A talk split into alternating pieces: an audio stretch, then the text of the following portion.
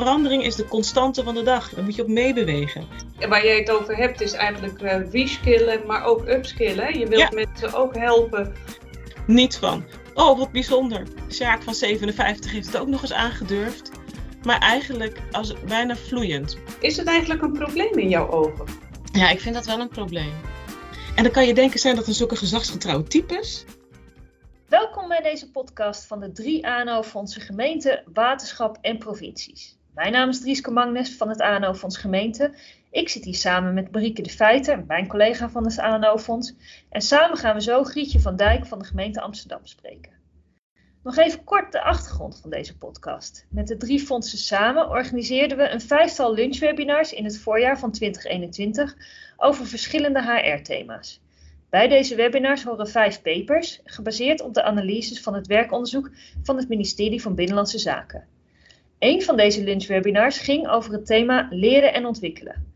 Helaas ging er tijdens dit webinar iets fout met de techniek, waardoor de bijdrage van Grietje van Dijk niet goed uit de verf kwam. Dat halen we graag vandaag in, zodat jullie wel de praktijkvoorbeelden die bij dit webinar hoorden toelichten. Maar voordat we het woord aan Grietje geven, wat waren de belangrijkste resultaten uit het werkonderzoek op dit thema van leren en ontwikkelen nou ook alweer? We herhalen ze kort, zodat je deze weer op je netvlies hebt staan.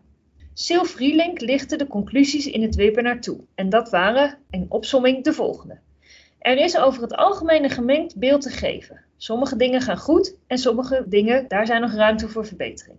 Ongeveer 95% van de medewerkers neemt deel aan een vorm van leeractiviteit. Dat is een zeer hoge score.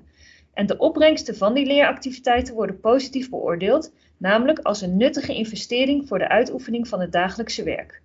Medewerkers zijn gedreven om zichzelf continu te verbeteren. En de verbetering die zit met name in de leercultuur. Het is niet overal ingeburgerd dat er een positieve leercultuur is. Soms ontbreekt de stimulans om te leren. Bij bepaalde doelgroepen is er minder deelname aan leeractiviteit en wordt minder deelname aangemoedigd. De lessen die Sil meegeeft in het webinar waren: stimuleer oudere medewerkers om zich te blijven ontwikkelen. Werk als organisatie aan een inspirerende leercultuur, waarin het vanzelfsprekend wordt om jezelf te ontwikkelen. En stimuleer medewerkers om zelf de regie te nemen. En de leukste quote van Sil was: Leren is niet alleen in de boeken. En het vindt ook zeker plaats in overleg met collega's door het uitvoeren van nieuwe taken. En nieuwe activiteiten maakt een belangrijk onderdeel van je leeractiviteiten. Tot zover de onderzoeken. Maar hoe is de dagelijkse leerpraktijk en hoe stimuleer je met name de oudere medewerkers en de praktisch geschoolde medewerkers om zich te blijven ontwikkelen? We, collega Marieke en ik, gaan hierover in gesprek met Grietje van Dijk, manager van het carrièrecentrum bij de gemeente Amsterdam.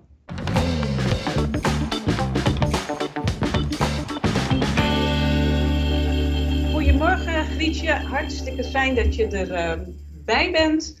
Um, ja, zou jij jezelf even willen voorstellen? Yes. Goedemorgen, heel erg leuk om uh, dit gesprek uh, te kunnen voeren.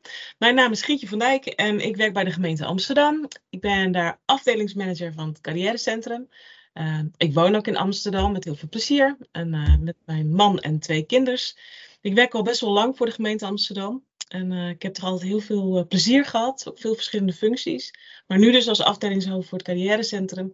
En dat betekent dat ik en de mensen die, uh, die er werken samen gaan over alle vragen op het gebied van instroom en doorstroom en uitstroom. En als dat wat vaag is, dan moet je daarbij denken aan uh, nou, werving en selectie, uh, arbeidsmarktcommunicatie, employer branding, uh, talentprogrammering, loopbaanbegeleiding, ehm, begeleiding van boventalligen, maar ook stages en traineeships en mensen met een arbeidsbeperking.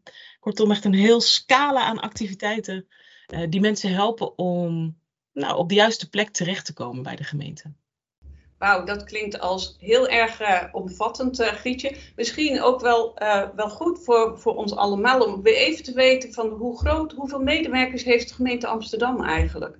Ja, nou ja, ik moet zeggen, die tellingen dat uh, verschilt per keer, want je kunt kijken naar het aantal mensen of het aantal formatieplaatsen. Maar ik denk dat ik er niet ver naast zit als ik zeg dat er zo ongeveer 16.000 mensen aan het werk zijn bij de gemeente Amsterdam. Oké, dus, dus heel erg veel. Heel erg veel. Dat is echt heel groot eigenlijk. Ja, ja. En, en, en dan, is misschien ook wel leuk om te weten hoeveel mensen, ik heb het echt over de mensen, bij het carrièrecentrum werken. Ja, dat zijn er nu ongeveer 120. Oké, ja. Ja, dus dat, dus dat is ook best een grote afdeling.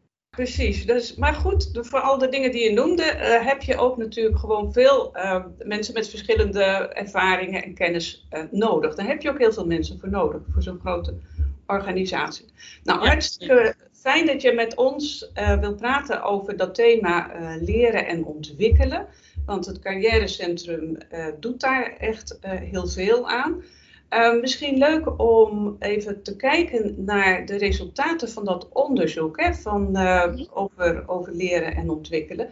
Er, er zijn in ieder geval uh, zeg maar twee groepen die daarbij opvallen. Dat zijn oudere medewerkers en dan hebben we denk ik over 50, 55 plus medewerkers. En het zijn ook praktisch opgeleide, dus mensen met een MBO-diploma of lager. En um, nou, de, de, de oudere medewerkers blijken dus minder actief te zijn met leren en ontwikkelen, hebben ook het gevoel dat, dat, niet zo, dat ze niet zo gestimuleerd worden. En praktisch opgeleiden zie je hetzelfde. En die hebben ook het gevoel dat dat aanbod eigenlijk dat dat minder bij hen aansluit. Zullen we op, op beide groepen ingaan? Want eigenlijk voor beide groepen zijn jullie, ja, hebben jullie daar ook um, zicht op? En doen jullie daar ja. ook dingen op? Misschien beginnen met de 50-plussers. Ja, ik herken die, uh, die resultaten wel. Um, en als ik dan kijk naar de gemeente Amsterdam, dan is dat in een aantal opzichten helemaal niet zo verschillend. Dus ook bij de gemeente Amsterdam zie je dat um, als we kijken naar gebruikmaking van het leeraanbod, en bij de uh, gemeente Amsterdam hebben we daar nog een aparte Amsterdamse school voor dus je hebt het carrièrecentrum, maar ook de Amsterdamse school. En de Amsterdamse school die regelt eigenlijk het merendeel van het leren- en ontwikkelaanbod. En dan kun je daarin ook wel zien, als we kijken naar die cijfers, dat de deelname uh, hoofdzakelijk ligt bij de collega's jonger dan 50 jaar. En hoofdzakelijk bij collega's, laten we zeggen, met een HBO- en WO-achtergrond. Dus dat is heel herkenbaar. Tegelijkertijd zie ik ook een uitzondering. We hebben ook leeraanbod bij het carrièrecentrum. En dat gaat dan meer over loopbaanbegeleiding en over leren in het kader van het zetten van een volgende stap. En dan zie ik juist een mooie verhouding en dan zie ik die cijfers uh, heel gelijkmatig. En uh, dus dan lijkt het alsof daar voor 50-plussers uh, wel, nou ja, wel een aantrekkingskracht is. En, en dat, dat men zich daar wel geroepen voelt en aangesproken voelt om, om, om, om leerstappen te zetten. Ik heb het over 50-plussers. Als ik kijk weer naar het deel praktisch opgeleide, is dat weer niet zo. Dus dan komt het heel erg overeen met de resultaten van het ANO-onderzoek. Dat je merkt dat bij praktisch opgeleide ja. dat er ook minder belangstelling of minder gebruik gemaakt wordt. Ja, die, ja klopt. Dus die, het lijkt erop dat die de weg minder goed weten te vinden naar het aanbod, het leeraanbod van nou ja, zowel de Amsterdamse school als het carrièrecentrum. Uh, nou, daar kan je ook best iets over zeggen, over het waarom. Eh, maar in ieder geval, uh, zie, het lijkt in ieder geval dat zij daarin minder stimulans ervaren. Of de weg niet weten, of de behoefte niet voelen. Maar in ieder geval, uh, zo is dat. En als ik kijk naar de, juist die groep 50-plussers, dan zie ik daar een verschil in. Is het eigenlijk een probleem in jouw ogen? Ja, ik vind dat wel een probleem. Ja, zeker weten. Om meerdere redenen. Uh, een van de belangrijkste redenen, en dan heb ik het wel weer even over die praktisch opgeleide. Uh, dat is dat het werk dat in de komende periode mogelijk gaat verdwijnen. Uh, als gevolg van een technologische transitie of de duurzaamheidstransitie. Kortom, werk dat verandert, automat geautomatiseerd wordt. Um, nou, ik denk dat we allemaal onze voorbeelden wel kennen. Dan zit dat met name in de hoek van de praktisch opgeleide. Dat betekent dus dat als je kijkt naar mobiliteit, arbeidsmobiliteit, dat je je pijlen op die groep zou moeten richten. Daar gaat het immers gebeuren. Wij zien dat in Amsterdam nu al heel sterk in, onze, in het i-domein, zoals we dat noemen. Dus de collega's die werken voor ICT en informatievoorziening. Daar verandert heel veel. Nou, dan moet je juist kijken naar die groep die relatief het minst mobiel is. Dus ik heb ook andere cijfers bij de gemeente Amsterdam. Dat noemen we het mobiliteitsdashboard nou, die kijk ik maandelijks naar en dan zie ik hoe de, welke medewerkers binnen de gemeente Amsterdam een stapje zetten in hun carrière. En dan krijg je exact hetzelfde beeld als ook het onderzoek uh, van het ANO-fonds over leren. dan zie je dat de beweging hoofdzakelijk plaatsvindt bij collega's die hoger opgeleid zijn en collega's die jonger zijn. Zelfs nog sterker uh, misschien dan in het leren en ontwikkelen. Dus om het even heel praktisch te maken, 60% van de mensen die bewegen is jonger dan 50 jaar. En bewegen is in, in dit geval een andere baan binnen, buiten de gemeente ja. krijgen. Ja. En dan denk je misschien, nou ja, maar moet je dan de hele tijd van baan wisselen? Nee, zeker niet. Maar het is wel zo dat uh, uh, wie gewend is om regelmatig te wisselen van baan, is duurzamer inzetbaar. Wie langer vastzit op zijnzelfde functie, heeft grotere moeite om een stap te zetten. En daar komt ook weer die brug naar die 50-plussers. Uh, als 50-plussers te lang in dezelfde baan zitten, dan kan het voor hen lastiger worden om aannemelijk te maken dat ze best wel weer een stap kunnen zetten. Voor zichzelf of ook voor anderen? Nee, voor anderen ook. Dus het gaat twee kanten op. Ik, als ik dan zie, hè, uh, dat kwam ook uit het onderzoek naar voren. Uh, we, hebben daar, we hebben bij de gemeente Amsterdam, misschien moet ik daar nog even iets meer over zeggen. Juist om te kijken naar hoe de 50-plus groep zich gedraagt, hebben we een onderzoek gedaan, een verkenning gedaan om te kijken uh, wat spreekt hen aan als het gaat over leren en ontwikkelen en beweging. Een van de dingen die daaruit naar voren kwam, was dat het voor 50-plussers belangrijk is hoe hun leidinggevende hun ziet. En dan kan je denken, zijn dat dan zulke gezagsgetrouwe types? Ik denk het niet. Uh, ik denk eigenlijk dat uh, er misschien wel een klein vooroordeel zit bij leidinggevenden. Dat men wel geneigd is om met jongeren te praten, zeggen wat wil je allemaal nog? En let op, je moet door, hè? je moet een stap zetten, want je bent nog jong en er komt nog veel. En dat men misschien wel, terecht of onterecht, denkt, nu ja, deze 50-plussers, die heeft zijn sporen al verdiend, die heeft mij misschien niet meer nodig. Ja. En dan krijg je onbewust een dynamiek waarbij de leidinggevende niet meer kijkt naar de ontwikkeling van de 50-plusser. En wellicht de 50-plusser zelf ook denkt van, nou ja, ik, ja ik, ik heb alles al geleerd. Ik ben immers al 50 plus, ik heb al zoveel ervaring. En dat is, dat is, een, onwenselijke dynamiek. Je moet, ik bedoel, je moet niet zeggen van, uh, goh, je komt net kijken, moet jij nog wat leren? Maar je moet wel met elkaar het gesprek aangaan. Waar sta jij? Jij doet dit werk al heel lang. Het is goed voor jouw inzetbaarheid om weer eens een stap te zetten. En hoe investeer je daarin? Ja, en, en Grietje, wat jij dan zegt, dat, dat, dan uh, benadruk je ook zeg maar die wisselwerking, het belang van die wisselwerking tussen leidinggevende en medewerker. Hè? Ja. Zijn, hoe kunnen jullie dat vanuit het carrièrecentrum daar ook een ja. rol in vervullen? Ja, wat je zou willen is eigenlijk het doorbreken van die mindset. Um, en dat, dat, dat, dat en nogmaals, je moet, je moet oppassen met generaliseren. Hè? Want uh, we kennen genoeg 50-plussers die uh, heerlijk jumpen van rol naar rol en functie naar functie. Maar we kunnen er niet omheen in Amsterdam, als ik kijk naar onze cijfers, dat zowel op het leren en ontwikkelen als op het zetten van loopbaanstappen de groep 50-plussers het minder goed doet dan de jongere collega's.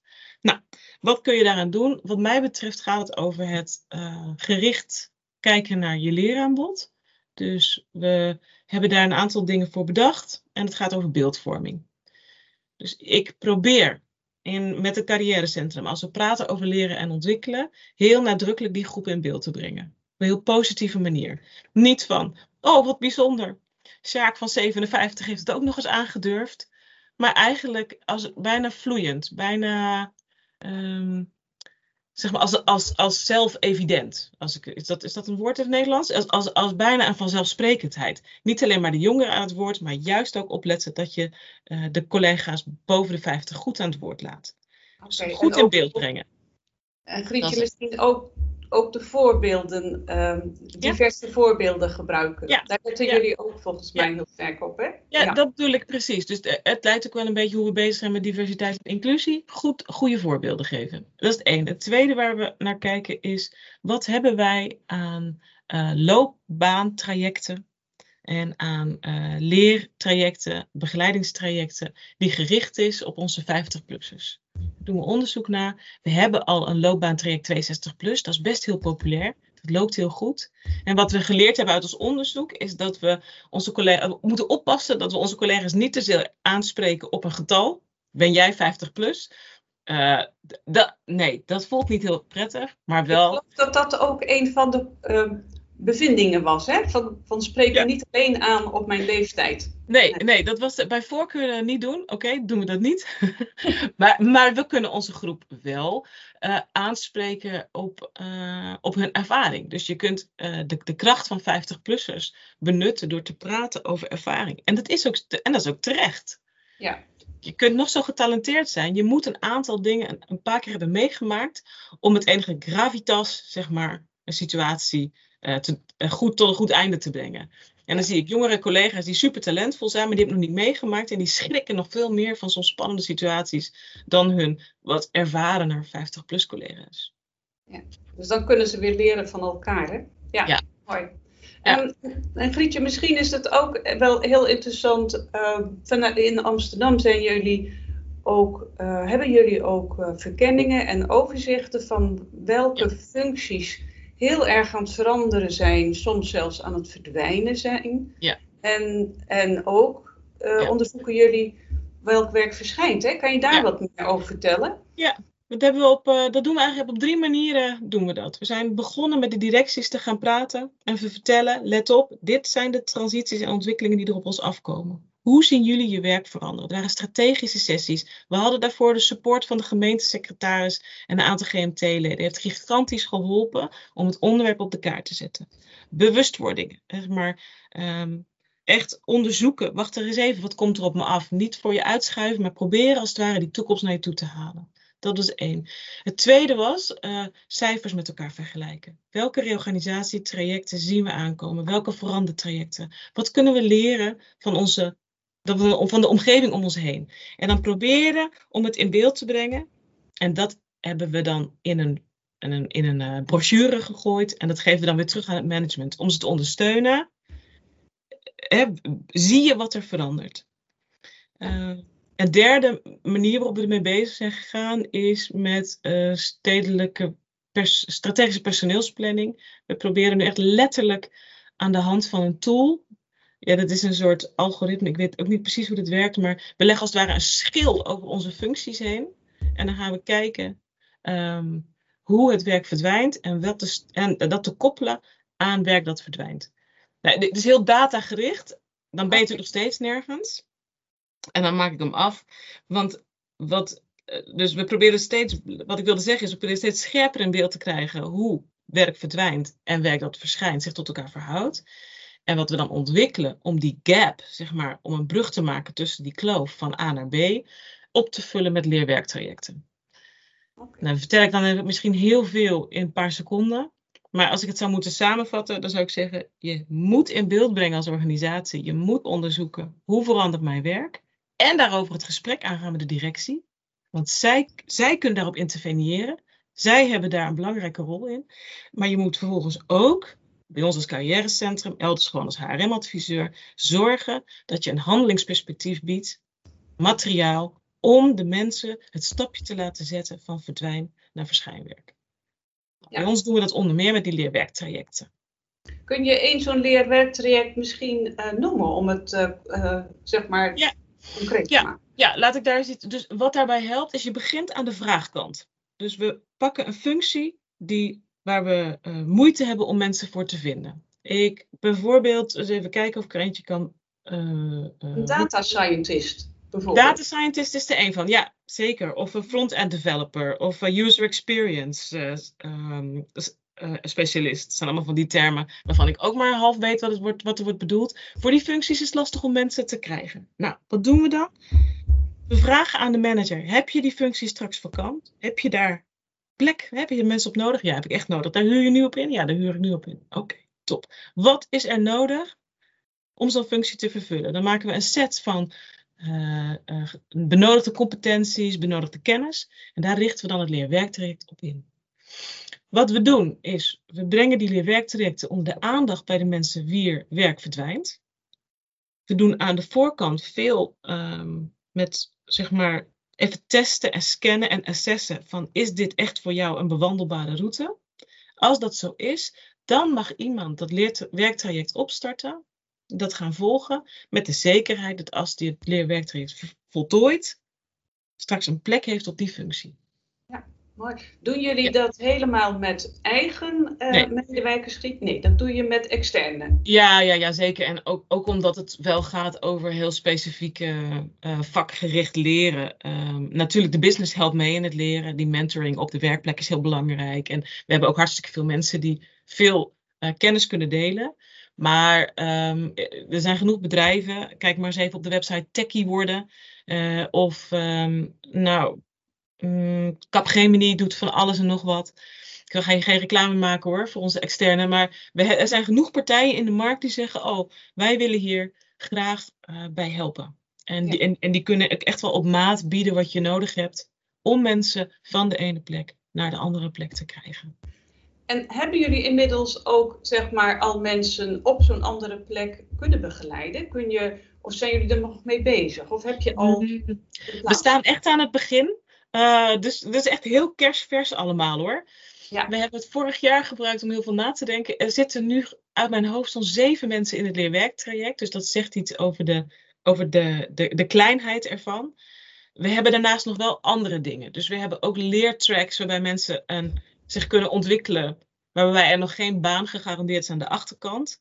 Uh, dus want het is nog best heel ingewikkeld om zeg maar, zo'n plek te reserveren. Dat heeft ook natuurlijk met allerlei andere uh, arbeidsvoorwaardelijke zaken te maken.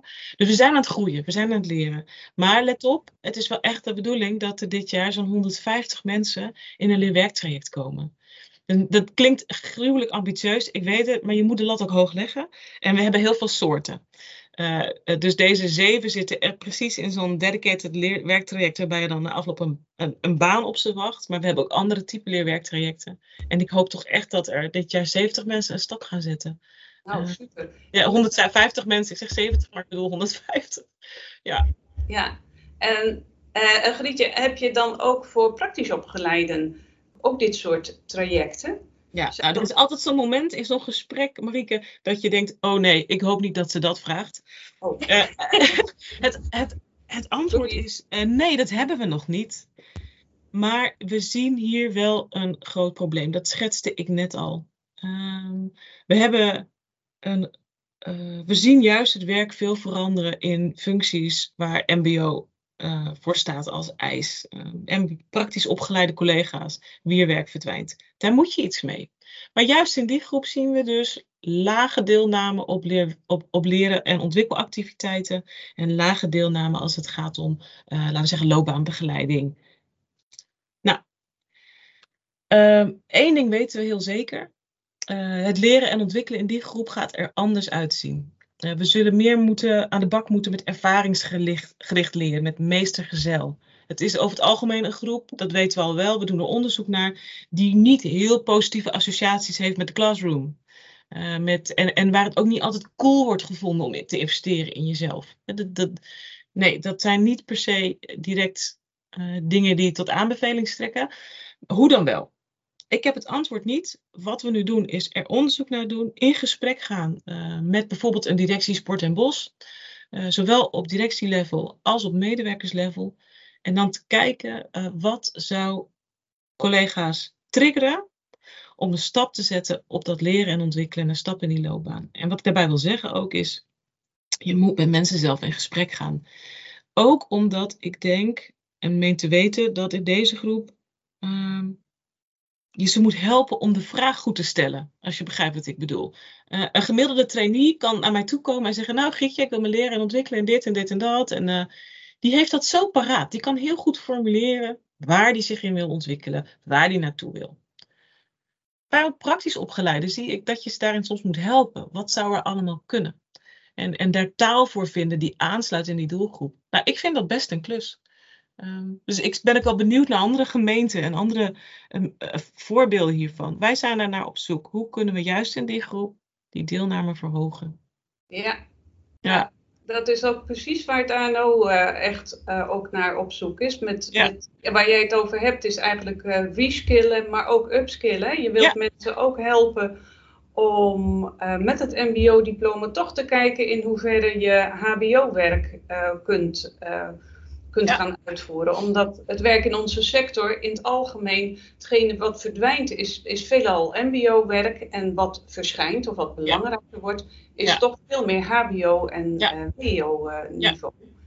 Ehm, dus bij deze is dat inderdaad ook een oproep naar alle, iedereen die luistert en die denkt: oh, maar daar zijn wij ook mee bezig, of daar weten we misschien al iets van om uh, contact op te nemen, uh, dan wel met Grietje of met, uh, met mij, met het ANO-fonds. Want dat gaan we proberen echt ontzettend te verbinden en samen die kennis verder te ontwikkelen. Het is, ja. ja. Nee, maar dit is echt ook, um, ook in maatschappelijke zin een waanzinnig thema. Hè? 70% van de arbeidsbevolking is praktisch opgeleid, of 60%, ik weet niet precies, maar ergens daartussen zit het. Um, en als we dan zien dat in die doelgroep, met name door technologie, de banen heel erg veranderen, dan moet je daar gewoon echt een punt van maken. En dan denk ik dat we af moeten van onze fixed mindset dat je MBO-banen hebt en HBO-banen. Natuurlijk, natuurlijk, natuurlijk, er is verschil in, in, um, in, in werkniveaus, daar wil ik helemaal niet van af. Maar ik denk dat alle managers wel weten, of wel een ervaring hebben, um, dat ze een medewerker kennen met een MBO-achtergrond op een, laten we zeggen, schaal 8 functie, die het fantastisch doet. En waarvan ze denken, ja, maar die kan echt wel een stap zetten. En ik durf te wedden dat er ook waanzinnig veel leidinggevenden zijn. Het is in ieder geval mijn ervaring, dat je dan ook ziet bij zo'n groep, of bij zo'n zo'n medewerker, zo'n talent, dat hij dat van zichzelf niet eens altijd ziet. Nee. Dus dat die fixed mindset soms zowel aan de medewerkerkant als aan de leidinggevende kant. En, en dat we moeten kijken van, kunnen we nou ook um, bij het uitzetten van onze functies uh, meer uitgaan van skills, en kennis en ervaring. Ja. En die drempel van dat HBO werk- en denkniveau, wat je dan zogenaamd moet aantonen met een diploma, dat je dat dus wat kleiner maakt. Wat zou dat opleveren voor je kandidatenbestand? Dat zou echt interessant zijn. En als dat betekent dat je dan mensen moet begeleiden, helpen om dat stapje te zetten. Of dat nou gaat op, over de manier waarop iemand naar zichzelf kijkt, hè, de meer soft skills, of dat het inderdaad gaat over het vergroten van wat kennis. Nou, dan verzin je daar een oplossing voor. En er zal vast ook wel weer een limit aan zitten, maar ik ben, ik ben ervan overtuigd dat daar potentieel in zit wat we bij lange na niet benutten. Er zijn eigenlijk landelijk ook best mooie initiatieven hè, over dat skills-based uh, werk. Dat je meer gaat kijken naar de vaardigheden, die, de competenties die iemand gebruikt. En ook naar de overlap in andere beroepen. Zodat ja. het ook, dat perspectief eigenlijk ook veel groter kan worden. Hè? Dat ja. zijn denk ik allemaal uh, ja, instrumenten, benaderingen die kunnen helpen bij die, die grote uitdagingen die we hebben. Hè? Van hoe je mensen begeleidt, stimuleert om mee te bewegen met al die veranderingen die we hebben. Ja, Zeker. Um, ik zit ook even te kijken daar bij collega Drieske, want met Drieske, jij, jij, jij, luistert mee en misschien denk jij nog wel van waar, wanneer gaan ze het dus hierover hebben? Nou, ik ben nog wel getriggerd door uh, een van de cijfers in het werkonderzoek gaf ook aan dat de, de perceptie van uh, leren en ontwikkelen heel verschillend is tussen medewerker en leidinggevende. Dus de leidinggevende denkt, nou, mijn medewerkers zijn allemaal wel bereid tot leren en ontwikkelen, terwijl bij medewerkers dat cijfer veel lager lijkt te liggen in dat werkonderzoek. Uh, zijn dat dingen die jij ook herkent in Amsterdam? Dus dat, je, dat de leidinggevende over zijn eigen potentieel zegt van nou, dat is heel erg bereid om te leren en ontwikkelen, dat dat in de praktijk meevalt. En hoe uh, krijg je bij de leidinggevende dan het juiste brilletje op? Dus hoe zorg je ervoor dat de leidinggevende het potentieel van zijn medewerkers goed in kan schatten? Dat, die dynamiek tussen leidinggevende en medewerker, daar ben ik nog wel een beetje benieuwd naar. Nou, ik um, zou zeggen, ik herken de het wel en niet. Ik herken de. Ik, wij hebben ook wel heel erg die andere ervaring dat een medewerker graag wil leren en ontwikkelen. En dat een, een, een leidinggevende juist dat niet altijd nodig vindt, omdat hij denkt, nou ja, dat is voor je huidig functioneren helemaal niet van belang.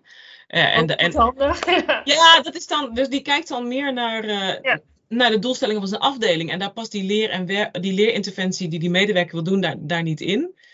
Uh, en, en dan hebben wij er wel eens ja, wij maken er echt een dagtaak van om, om te blijven roepen hè, in, in de leerwerkcultuur van de gemeente Amsterdam.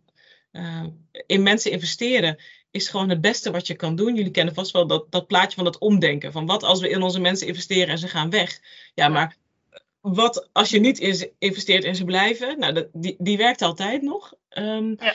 Het andere verhaal ken ik ook wel hoor, dat managers over het algemeen geneigd zijn om heerlijk positief te denken over hun eigen, hun eigen afdeling. En, en dat de werkelijkheid soms wat, laten we zeggen, wat weerbarstiger is.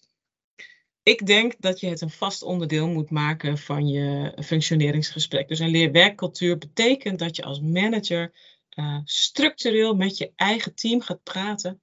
Dames en heren, wat is onze ontwikkeling dit jaar? Waar gaan we naartoe als groep? Dus dat groepsleren moet je zeg maar agenderen. Wat hebben wij als team te bereiken? En dan bedoel ik niet eens van, moeten we naar een cursus of naar een congres? Nee, nog even een laagje dieper. Waar staan wij als groep voor aan de lat? Waar gaan we naartoe? En wat is dan, wat is onze leervraag als groep? Nou, eh, dat, dat levert al direct een cultuur op van, oh, het is blijkbaar de bedoeling dat de boel hier niet stilstaat. Ja, dus een bewustzijn van de dingen blijven niet hetzelfde. Er is verandering is de constante van de dag. Daar moet je op meebewegen. Ja. soms is een leerinterventie alleen al dat je afspreekt dat je elke maand bij elkaar aan het bord gaat staan en zegt: wat was de, onze topprestatie van vorige week en wat was uh, de, de beste failure, zeg maar. Ja. En dan vervolgens ook individueel aangaan. Ik, ik, um, ik ben er overigens ook van overtuigd dat een gezonde leerwerkcultuur vanuit de top gedragen moet worden. Dus als, als, dat, als je merkt dat medewerkers leren en ontwikkelen eigenlijk helemaal niet zo belangrijk vinden, dan ik, ik ben er, ja, het is misschien ook een beetje de ervaring in Amsterdam. Ik vind wij hebben een best wel chique positie met zo'n Amsterdamse school. Dat was nooit gelukt als op directieniveau uh, die noodzaak voor leren en ontwikkelen niet heel hoog op de agenda stond. Ja, dat is wel echt top. Als je dat in je organisatie al voor elkaar hebt, volgens mij. Ja, dat is echt een cadeau. Maar aan de andere kant, ik denk ook dat je momentum hebt. Je kan geen krant opslaan, je kan geen artikel lezen, of naar HRM is of managementnieuws of binnenlands bestuur. Of het gaat over leren en ontwikkelen. We hebben in die zin, vind ik, de cultuur wel mee. Ja. Ik denk dat het natuurlijk ook te maken heeft met dat het, de wereld zo ongelooflijk verandert. Hè? En mm corona heeft dat dan ook wel ontzettend duidelijk gemaakt. Dat, ja. uh, zeker bij gemeenten, dat eigenlijk iedereen van de een op de andere week uh, van huis uit uh, moest werken. Uitzonderingen ja. daar gelaten. En ja. ja, dat is eigenlijk wel een enorme trigger geworden voor het belang van meebewegen met die verandering. Ja, wat leuk. Ja, wat leuk dat je dat zegt. Want het, het, het, grappig, het is al zo normaal geworden, dat we er helemaal niet meer over hebben. Maar dit is natuurlijk een gigantische impuls geweest. Um, ik heb veel geleerd van Marjolein ten Hoonte. Dat is uh, uh, directeur uh, arbeidsontwikkeling eh, bij, ehm, bij Randstad. En zij, zij zei van, eigenlijk zijn er vier dingen waar je op moet letten als manager. Wil je je medewerkers eh, duurzaam inzetbaar houden? En ze eigenlijk vier vragen moet je stellen.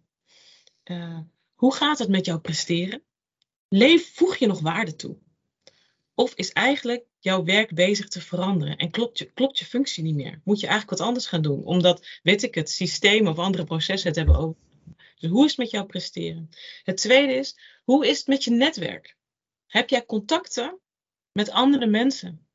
Of zit je in je eigen bubbeltje? Dus met andere woorden, heb jij een netwerk waarop je kan leunen als je een stap zou willen zetten? Het derde is, hoe is het met jouw leren en ontwikkelen? Wanneer is de laatste keer geweest dat je jezelf hebt gechallenged? Dat je jezelf even weer naar die plek van de onbekendheid hebt gebracht. Ik weet het hier niet. Ik moet leren.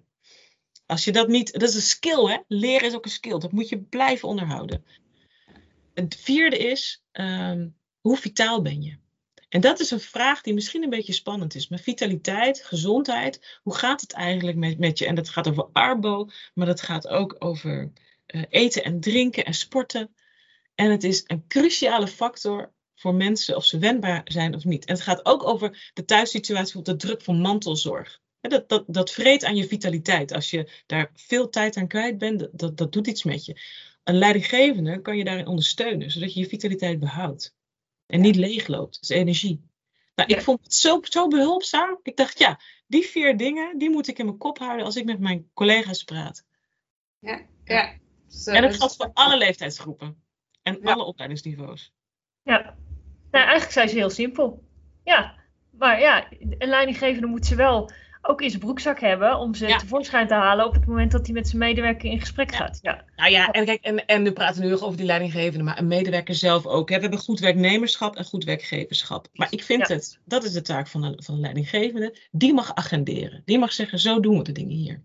Die, ja, en, en, en vervolgens is het ook aan de medewerker om dat op te pakken. En de medewerker kan ook agenderen en dan kan de leidinggevende daar weer ontvankelijk voor zijn, zeg maar. Hè? En, en, eh, Jazeker. Ja, ja, het is ook uiteindelijk echt een wisselwerking hoor. ja. Maar ik vind wel dat je als leidinggevende niet mag. Nee, heb je je ontwikkelbudget opgemaakt? Nee, ik heb ook helemaal geen vraag gehad. Dan kan je denken: ik heb geen vraag gehad, dus ik heb niks verkeerd gedaan. Nee, je ontwikkelbudget aan het eind van het jaar is altijd op. Basisregel nummer 1. Je ontwikkelbudget is op. No question.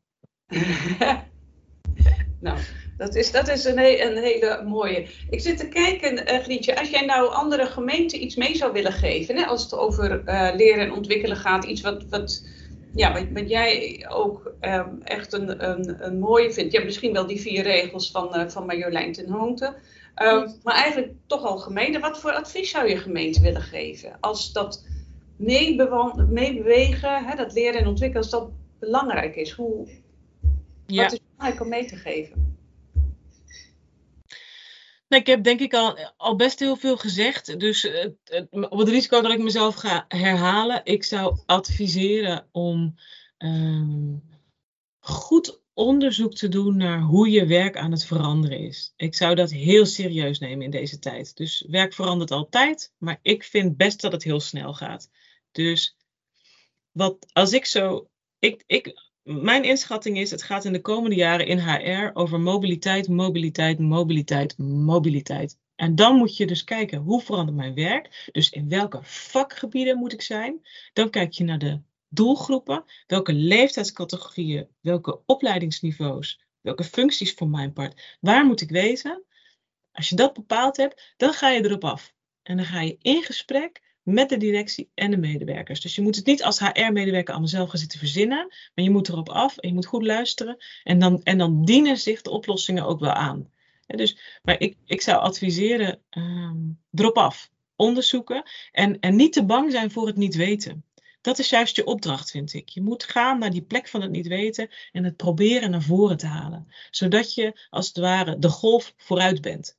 Want je wil niet straks en it is happening, hè? dus het gebeurt ook bij Amsterdam. Maar ik, ik zou zeggen, je wil niet straks opeens zeggen, oh verdraaid. We moeten reorganiseren en er worden 60 mensen boventallig. We hebben geen oplossing voor ze. Dat is zonde van het geld en het is zonde van die mensen. Het is, het is, het is een waanzinnig verlies aan, aan energie. Ehm, en, en tijd. En je hebt als gemeente gewoon, je moet er gewoon staan in de komende periode. Dus ik zou zeggen, eh, mobiliteit, mobiliteit, mobiliteit, erop af. En is dat, is dat in jouw beleving dan nog anders voor een kleinere gemeente dan voor een grotere gemeente? Want ik kan me voorstellen, de schaalgrootte in Amsterdam maakt het in mijn beleving makkelijker om er iets over te zeggen als je zoveel Mhm. medewerkers hebt. Ja, ja, Eh. eens hoor. Wij trekken graag een grote broek aan. En ik weet ook nog wel goed dat. eh, nee, we, bij ons is ook wel een beetje het adagium: je hebt, je hebt een verantwoordelijkheid in de randstad omdat je groot bent om de kleintjes te helpen. Maar let op, het is niet altijd de grote gemeente die het, best, die wiel uitvindt hoor. Eh, wij zijn ook traag en log. En we, zitten, wij hebben last van, van, van een zware systematiek. Als ik kijk naar de ontwikkeling van dienstverlening hè, bij de gemeente, eh, die natuurlijk op een dag ook van analoog naar digitaal moest. En, eh, en dan, dan was Amsterdam daarin geen voorloper. Dat waren volgens mij de gemeentes Enschede en, en Delft. Nou goed, die zijn ook niet heel klein. Ehm, maar ook wel kleinere gemeenten. Dus ik zou die kleine gemeenten zeggen: ja, profiteer van het feit dat je zo lekker wendbaar bent. En dat je, dat je niet Ja. zo vastzit in die. eh, in, in, nou ja, Amsterdam is, heeft ook een hele zware organisatiestructuur. Hè? Dus het is ook hiërarchie. En het is ook in zekere zin onbestuurbaar door de enorme omvang. Ja. Dus ik zou, nee, ik zou me niet laten. Maar ik denk wel dat je handig moet zijn als je de middelen niet hebt, dat je moet profiteren van wat er elders al gebeurd is. Maar het komen op goede ideeën, ik weet niet welke gemeente er kansrijker is, groot of klein. Nee, dat is waar. En ik denk dat je ook nog wel als kleinere gemeente misschien de kracht van je regio kan opzoeken. Door het Ja. samen te doen, door het met elkaar te doen, door van elkaar te leren. Ja, absoluut. Door ook je mobiliteit niet alleen in huis te doen, maar ook juist met de buurgemeente. Daar zit natuurlijk ook Ja. wel. Potentieel. Ja. ja. Ik heb Ja. veel geleerd van de provincie Brabant bijvoorbeeld. Eh, die hebben een hele leuke manier van wendbaar organiseren. Kijk, dit, gaat, dit raakt ook aan andere thema's. Hè? Dus hoe Ja. hou je je personeel intern ook inzetbaar? Welke belemmeringen heb je eigenlijk? Kunnen jullie sturen op eh, budget of moet het per se op formatie, om maar eens een dwarsstraat te noemen? Nou, ik vond. eh, of, of hoe was zit je in je functiehuis? Ik vond de provincie Brabant daarin echt een heerlijk voorbeeld. Daar hebben we echt veel van opgestoken. Eh, dat, is een, dat, is, dat is een gemeente van veel kleinere omvang van, dan de gemeente Amsterdam. Dus eh, om maar een voorbeeld te noemen. Dus de, en in die zin ook, ook jullie vanuit Amsterdam zoeken de samenwerking op. Met, Ha, te weinig. Maar ja, we, do- we doen het, we doen het. Maar eh, eh, eh, het kan altijd meer. Maar Ja. eh, nee, daarom vind ik het ook leuk om hier wat te zeggen. Eh, en ik, ik, ik kreeg na aanleiding van de eerdere webinar die we toen moesten afbreken, kreeg ik al heel veel leuke berichtjes eh, via LinkedIn. En eh, ja, dat is nuttig. Dat is gewoon goed. Je kan lang niet alles opvolgen, maar ehm, het is behulpzaam hoor. Nou, super. Volgens mij is dit dan ook weer een mooie. Ja, volgens mij gaan we het zo'n beetje afsluiten. Maar is het ook hopelijk een, eh, een, een start om, om met, met Amsterdam en met andere gemeenten en ook organisaties buiten de sector te gaan kijken of we deze uitdagingen, eh, of we daar iets aan elkaar kunnen hebben, Ja. aan die samenwerking. Samen Ja, nou, ook een aanbod van ons. Dus mocht er iemand belangstelling hebben voor eh, het onderzoek wat wij gedaan hebben, naar, het, ehm, nou, naar, naar de mate waarin eh, zeg maar in Amsterdam gebruik wordt gemaakt, of welke, welke aanbevelingen wij gehaald hebben uit onze eigen verkenning, als het gaat om die eh, eh, 50-plussers voor leren en ontwikkelen, eh, eh, is opvraagbaar, is te delen. Dus dat kan gewoon. En Dat is eh, hartstikke mooi. Dan zullen we Ja. ook kunnen kijken of we met, eh, als ANO zeg maar ook daar nog jullie daarmee eh, kunnen helpen met dat eh, delen. En hetzelfde hoop ik eigenlijk, en daar ga ik ook helemaal van uit op het moment dat jullie met die leerwerktrajecten weer een stapje verder zijn, dat we ook gaan kijken of we bijvoorbeeld een webinar gaan geven. Een, een, een webinar geven over de resultaten. Ik durf Ja. bijna niet te zeggen webinar, maar gaan We we houden moed. Nee, maar gewoon doen. Echt Ja. zeker. Ja, is ook zoiets. Hè. Ik kan ook iedereen. Oh, ik word nu opeens weer helemaal aan. Ik kan uren doorkletsen. Maar ook als je begint over webinars. Ook binnen je eigen organisatie. Webinars organiseren over mobiliteit. Met managers, met medewerkers. We hebben het gedaan in Amsterdam. Ehm, zegen van corona is dat je dan veel meer mensen aan je snoer krijgt dan wanneer je een zaaltje had afgehuurd waar iedereen mocht komen. Want de drempel om even een webinar te volgen is veel kleiner dan dat je eh, zeg maar ergens naartoe moet. Eh, dus ook daar zitten geweldige kansen. Ehm, maar goed, mocht er dus weer een webinar komen over eh, leerwerktrajecten, dan hou ik me van harte aanbevolen. Dankjewel Grietje, dankjewel Marieke. Fijn dat we het webinar zo alsnog konden inhalen. Dank voor jullie bijdrage. Genoeg stof om over na te denken. En jij luisteraar, bedankt dat je wilde luisteren. Wil je meer weten? Het bijbehorende paper over de uitkomsten van het onderzoek vind je terug op onze site ano.nl. En ook kan je hier de vijf webinars terugkijken en de vijf papers van de andere thema's downloaden. Dank voor jullie interesse en wie weet tot een volgende keer.